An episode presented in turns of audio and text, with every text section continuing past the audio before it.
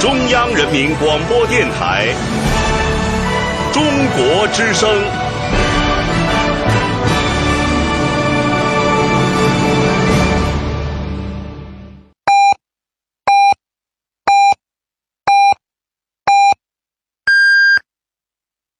北京时间十二点整，迎十一庆国庆，为答谢鬼影新老客户两年来的支持与厚爱，鬼影人间官方淘宝店现推出金秋十月你买我就送活动，凡购买鬼影马克杯或手机保护壳的鬼友，立即就可免费获得鬼影人间在九月二十八日推出的全新第五季全季节目。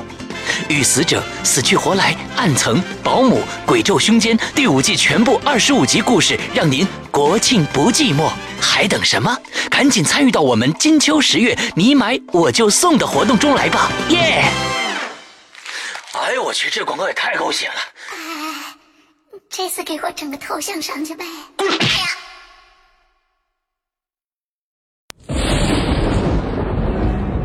恐惧。心而发，鬼魅由眼而生。黑暗中，你敢回头吗？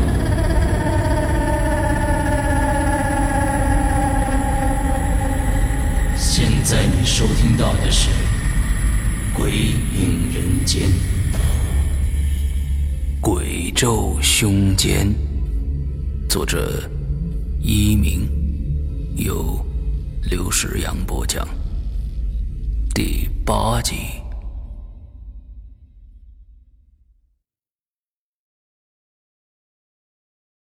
珊珊，你不是说从高中毕业以后你们就再也没有联系过吗？那又是因为什么事情需要你写封信来道歉呢？赵化的问话让于珊珊微微的震了一下沉默了好一会儿，才带着一脸复杂的情绪，轻声的说道：“这一切还要从高中时候说起。”于珊珊习惯的伸手将一侧的长发拂在了耳后，眼中闪着回忆，娓娓道来一段往事。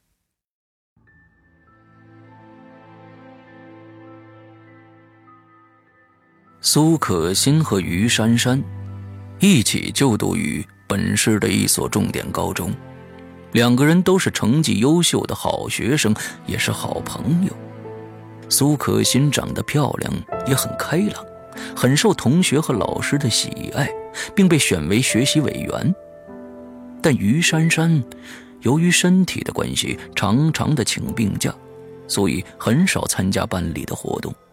虽然成绩也很优秀，但在耀眼的苏可欣的身边，却只能当一片陪衬的绿叶。虽然苏可欣一直把于珊珊当做最好的朋友，但长期活在好友的阴影之下，而总被忽略的于珊珊，心情开始有了变化。从最初的羡慕、向往，渐渐的变成了嫉妒。女生之间的友情，有时是很微妙的，更何况是在最不稳定的青春期，一种人与人之间的攀比与较劲的天性，也会因为长期的不如意而变成一种可怕的思想。就在于珊珊不自觉中，她开始讨厌自己的好朋友了。说到这儿。于珊珊有些虚弱的停住了口，扶着胸口，急促的喘着气，脸色也更加苍白了。在喝了一口赵化递过来的白开水后，歇了一会儿，才涩然的苦笑着说道：“我当时一定是被魔鬼附身了，居然会有那么可怕的念头。如果我不是一念之差犯下了不可饶恕的错误的话，……”今天也许不会有这么多事儿了。自从有了这个可怕的念头之后，于珊珊开始冷眼旁观，寻找着机会打击苏可心。但当时的苏可心并没有意识到好友的心情变化，对于于珊珊越来越多的冷嘲热讽，也只是当做她因为生病而心情不好。终于，一次学校组织的旅游活动，让于珊珊找到了机会。什么机会呀？冯兰有些心寒的问着。她真的看不出来，长得这么柔弱的女孩，居然会有这么可怕的心态。最老套的那种，栽赃陷害。于珊珊艰难而又苦涩的说着，说完后忍不住闭了闭眼。这件事情已经折磨他好多年了，他一直在为此而深深的后悔着，后悔自己当年居然会这么可怕。林玲他们都不说话了。听到这样的事儿，无法让人的心情不沉重。就算于珊珊不说，他们也猜到了，于珊珊一定是把同学们因为旅游而上交的费用偷偷的放到了苏可欣那儿。这个严重的后果，不用想也知道。一阵手机的铃声打断了沉默。池卫峰说了声抱歉后，走到阳台上去接听。片刻就回来了，并伏在赵化的耳边说了几句。只见赵化表示同意的点了点头后，池瑞峰又坐回了老位子，继续等着听故事的后续。于珊珊深深的吸了几口气后，又说起了往事。当那笔钱在苏可欣的书包里被搜到之后，所有的人都震惊了。无辜的他完全不知道该如何为自己辩解，只能无助的望着所有的人，看着老师眼中的失望与痛心，看着同学们从不敢相信到鄙夷轻视，他就好像一个赤身裸体的站在衣冠楚楚的人群中的异类，毫无尊严的被人指手画脚的批判、指责。不是我，真的不是我。苏可欣满腹委屈的哭诉着，但回答他的却是冷漠和不相信。学校没有报警，但仍是找来了他的父母，给了他处分。尽管他拼命为自己辩解，却没人愿意相信他，甚至觉得他对自己的人赃俱获还在狡辩的行为，简直就是厚颜无耻。老师对他的不知悔改失望到了极点，同学们也把他当作病毒似的排挤，避之如蛇蝎，而父母更是不谅解他的行为。一向正义而严肃的父亲，甚至用一种极其厌恶的眼光看着苏可欣，口口声声地说：“她不再是他们的女儿了。”这个打击彻底击垮了可心，他再也没有往日的自信了，笑容也从他的脸上消失了，被摘去了所有好学生的光环。可心越来越沉默。以前，他总是被同学围着说说笑笑，在那之后，唯一和他作伴的，就只有他的影子和别人的讥讽。看着可心那孤独的身影，我却丝毫没有那种目的达到的快感，有的只是深深的内疚和做了坏事之后的心虚与担惊受怕。我的心脏承受不了这么沉重的负荷，终于病情越来越严重了，需要住院。而在我住院期间，却发生了一件让我彻底后悔自己所作所为的事情。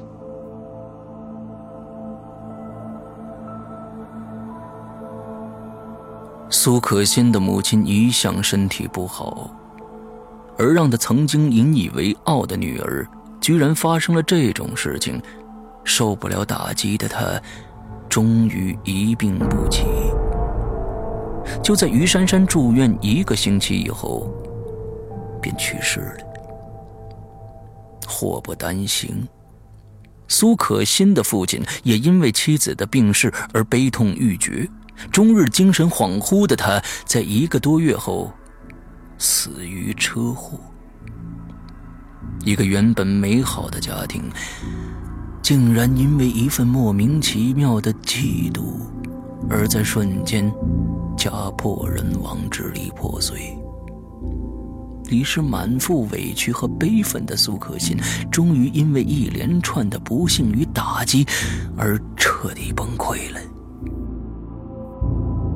在医院住了两个月的于珊珊，回到学校后，便听到了同学间的窃窃私语，而他们所谈的内容，更令她震惊。苏可欣的精神状态似乎出现了问题。除了常常一个人发呆以外，他还会自言自语，就好像一个身体里住着两个灵魂一般，自己与自己在对话。学校已经注意到这一情况了，而且在考虑是否要联系苏可欣唯一的亲人，她的奶奶，来决定是否让她继续升学，还是让她考虑退学。于珊珊不敢相信这件事情，于是开始仔细的观察、留意。但事实证明，根本不需要太长的时间去证实这件传闻。复学的第一天，他就看到了两个苏可欣的诡异场面：一个是懦弱、无助、自卑而总在哭泣的苏可欣，另一个则是……有着冷酷、疯狂、残忍的眼神的苏可欣，那个可怕的苏可欣并不常出现，但每次出现后，便总是在责骂、教训另一个自己，而那个柔弱的他，却总是被他自己给骂到哭泣。现在，苏可欣终于知道，这是精神病中最诡异的那一类，俗称人格分裂。就因为当初他的一念之差所犯的错，一直都是快乐而优秀的苏可欣疯了。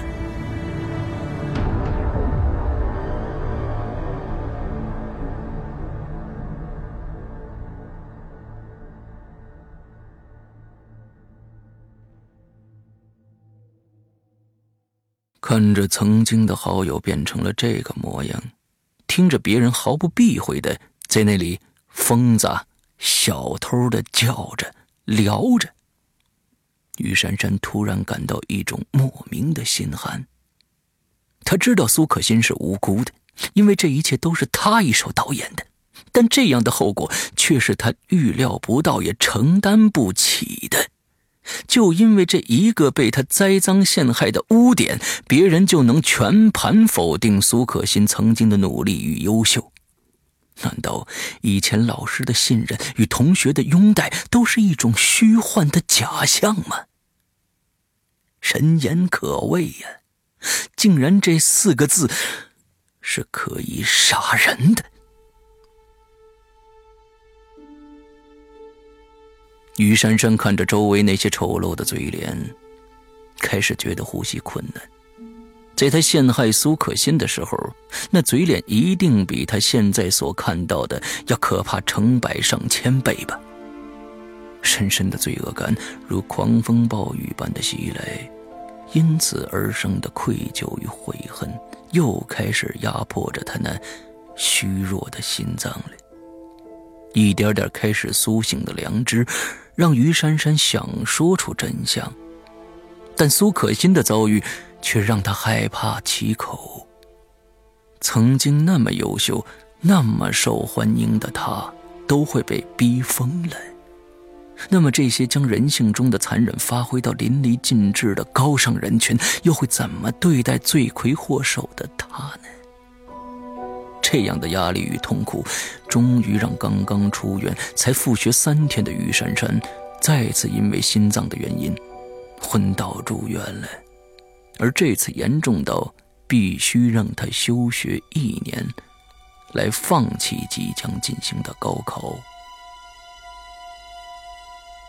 在那之后，于珊珊再也没有见过苏可心了，只是从来探望她的同学那里知道了一些情况。苏可心退学了，而之所以会退学的原因，却让班里的每个同学以及老师都心惊胆战。那个来探望于珊珊的同学脸色苍白的说了整个事件发生的经过。起因呢，只是因为坐在苏可心身旁的同学丢了一支钢笔而已，而那位同学则立刻指责苏可心，说是他拿的。于是。立即跳出了一群自诩正义的同学，任凭苏可心百般辩解，仍是咄咄逼人的齐声声讨。他们乱翻他的书包，清空了他的课桌，在没有找到任何赃物的情况下，仍是小偷疯子的什么难听的话都说出来了。最后，由老师出面调解，才平息了整件事情。结果呢？那位同学在自己的书包的夹层里找到了他的钢笔，虽然知道冤枉了苏可心，但他却毫无愧疚的刻薄的大声说：“就算他现在没偷我的钢笔，也不代表他以后不会偷。手脚不干净就已经够惹人嫌的了，现在连精神都不正常了，谁知道一个疯子将来会做出什么样的事情？”话音刚落，班里的不少同学就立刻拍手叫好，同时讥笑着苏可心。虽然也有些同学觉得这些话有些过分，但还是没有出声制止。连老师也只是不痛不痒的随意苛责了一下那位同学，说什么钢笔找到了就好，别再说些没意义的话了，甚至没有让那个同学跟苏可心道歉。当时，没有人知道苏可心的心情是怎么样的，她只是苍白着脸，目光呆滞的、定定的看着前方，冰冷的泪水顺着脸颊滑下来，仿佛那泪水不是从她体内流出来的一般。周围布满了调笑的低语，虽然声音不大，但那一句句刺耳的“疯子”。直直的钻进他的耳朵里，也钻入了班里的每一个同学，包括了老师的耳中。那位转述的同学眼中透出了回忆的恐惧，连声音都微微的发颤了，并忍不住发冷的将双手环臂轻轻搓着取暖，顿了顿后才继续说下去。当时大家讨论的声音越来越大。就好像已经忘了正在上课似的。苏可心突然侧过脸，望了一眼那位丢钢笔的女生，而那位女生却傲慢而又厌恶的回瞪着他，并厉声的说了句：“切，疯子，你看什么呀？”这句话又引起了一阵哄堂大笑，而这个时候。苏可心突然也笑了，开始只是轻笑，然后变得越来越大声，那声音里透着一种让人心寒的压力。渐渐的，其他的人都安静下来了，并开始感到某种前所未有的不安情绪，连老师都被这种场面震得说不出话来。然后，另一个苏可心出现了。他的眼中带着嗜血而又疯狂的笑意，直直的望着那个女生，用一种让人站立的温柔声音问道：“哎，你说谁是疯子？”那个女生早已吓得说不出话来了，只能呆呆的望着他。虽然大家都见识过这个苏可心，但她。却是一直存在于那个属于苏可心的私人世界中的，与别人一向是隔绝的。但此刻，他却跳出了那个界限，开始面对所有的人了。这样的场面，实在令人措手不及而又毛骨悚然。要知道，这个苏可欣是个完全陌生的未知数。最重要的，他不是正常情况下出现的。气氛变得越来越紧张了，空气中弥漫着让人窒息的危险波动。就在有人忍不住快要尖叫的时候，苏可欣笑着开口了。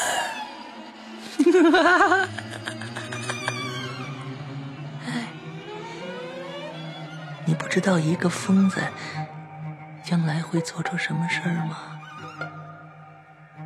我来告诉你啊！说着，他的眼中出现了一种不正常的兴奋而又残忍的神情，猛地拿起了那支钢笔，在一片惊呼中向那名女生刺去。在雪花飞溅时，狂笑着说道：“疯子是会杀人的，而我要杀光你们全部的人。”女珊珊没有看到当时的情况，但从那位讲述的同学的脸上。可以猜到那时的情形有多可怕。幸好几位男生反应快，及时制服了苏可欣，并夺下了钢笔。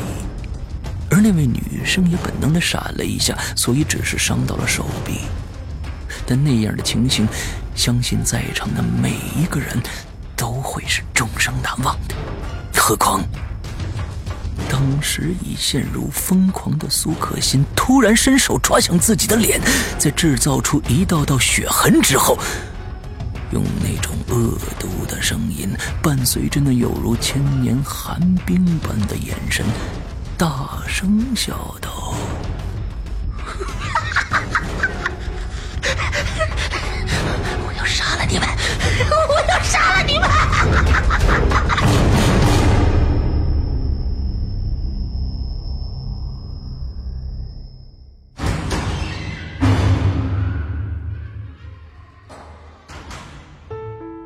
刚刚你收听到的是《鬼影人间》惊悚系列音乐剧，更多精彩，请关注新浪微博“鬼影人间”。苹果手机用户请搜索 App Store 关键词“鬼影人间”，即可免费下载精彩 APP。夜深人静，恐惧来袭。你准备好了吗？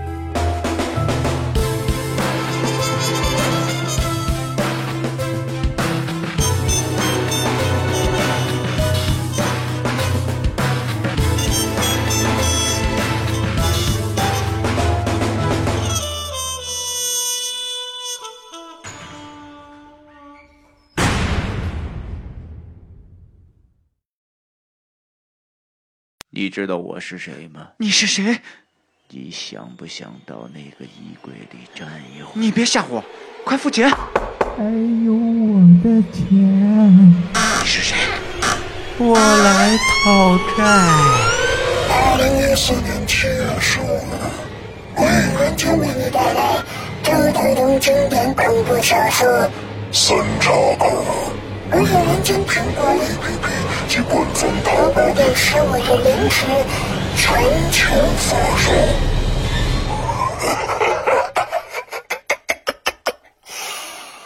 你的债还清了吗。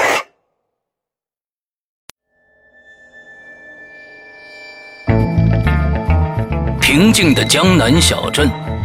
公安局副局长被刺身亡在自己的私家车里，凶手没有留下任何的蛛丝马迹，而留下一道毛骨悚然的横幅：“杀够局长一十五，局长不够，科长补。”全县哗然，领导班子更是人人自危。市局派来的调查此案的刑侦专家高栋。更是深深的陷入了这起扑朔迷离的连环杀人案当中。可他意想不到的是，凶手就在他的身边。精心策划，完美布局，时间与空间的轨迹，鬼影人间为你带来中国本格推理新生代先锋人物紫金陈代表力作《高智商犯罪第一部：逻辑王子》。二零一四年八月二十日，鬼影人间官方淘宝店及苹果 APP 全球上线。